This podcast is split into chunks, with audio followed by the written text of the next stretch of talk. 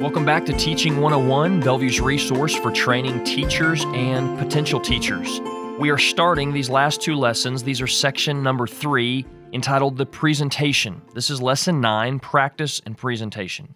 2 Timothy chapter 2 verses 15 through 18. We talked about these a few lessons ago, but I want to reread them and remind us of something. It says, Be diligent to present yourself approved to God as a workman who does not need to be ashamed accurately handling the word of truth. But avoid worldly and empty chatter, for it will lead to further ungodliness, and their talk will spread like gangrene.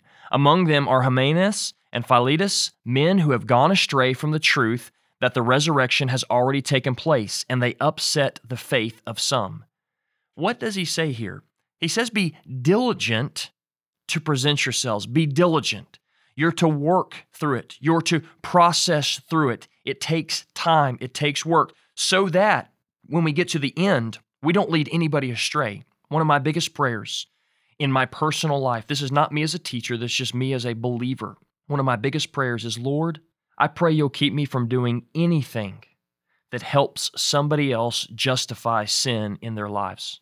I pray you'll help keep me from doing anything that helps other people justify sin in their own lives. So, in other words, Lord, keep me from sin, but help me even with things that I say, I do, I think, Lord, I don't want it to help anybody else continue on in the pattern of sin they have. Notice what happens with these two guys at the end of this passage. They speak some heretical things and they lead people astray and they upset the faith of some. I don't want to be a part of that. So we have to be diligent in how we prepare everything, but also how we present it. And I want to give you a couple things that will help in that process. I've heard Brother Steve say this and some other pastors, so I'm not for sure who originally said it, but it's an incredible quote. And here's what it says Think yourself empty, read yourself full, write yourself clear, pray yourself hot, and set yourself loose. I'm going to read it to you one more time. Think yourself empty, Read yourself full, write yourself clear, pray yourself hot, and set yourself loose. The first time I heard Brother Steve say that, I thought, wow, that's a great quote.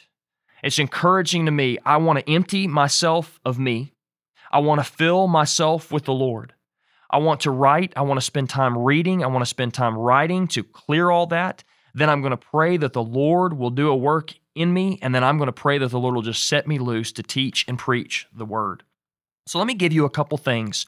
Number one, practice your lesson. You say, Are you serious?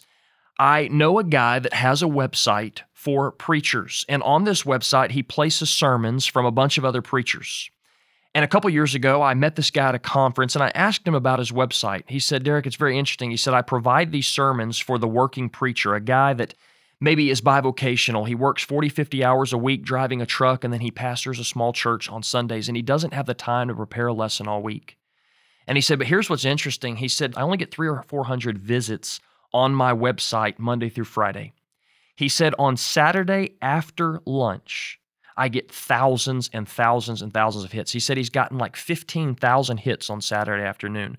What that tells him is that a lot of people are not preparing their messages or lessons till Saturday afternoon or evening, and they're going to be prepared to preach the next morning or teach the next morning. What I would encourage you to do is start your process way before that. Start that process weeks in advance, or at least on Monday. If you're going to teach or preach on Sunday, you need to be preparing on Monday. You need to be praying, you need to be reading, you need to be preparing. And hopefully by Thursday or Friday, you've got your outline and you've got kind of the nuts and bolts of the lesson so that on Friday or Saturday, you can read through, you can pray through, you can practice through your lesson. And so I would encourage you to practice your lesson. When you practice, time yourself. Walk through the whole lesson and time how long it takes. Speak out loud when you're practicing. It's one of the things that I've started doing, speaking out loud, because sometimes in your head it sounds good, but then when you say it out loud, you thought, huh, that didn't make as much sense as I thought it did. And so oftentimes when I speak out loud, I'll just take something completely out of my notes or I'll tweak it to say it exactly how I believe the Lord wants me to say it. So speak out loud and then make notes as you go. As you're walking through and you're practicing that lesson, make notes. This would be a great place for a different illustration. This would be a great place to ask a question. This would be a great place to pause. You know what? After I said that out loud, it didn't make sense. I want to scratch that. So take notes in your lesson as you go. So that's practice your lesson. Number two, polish your lesson.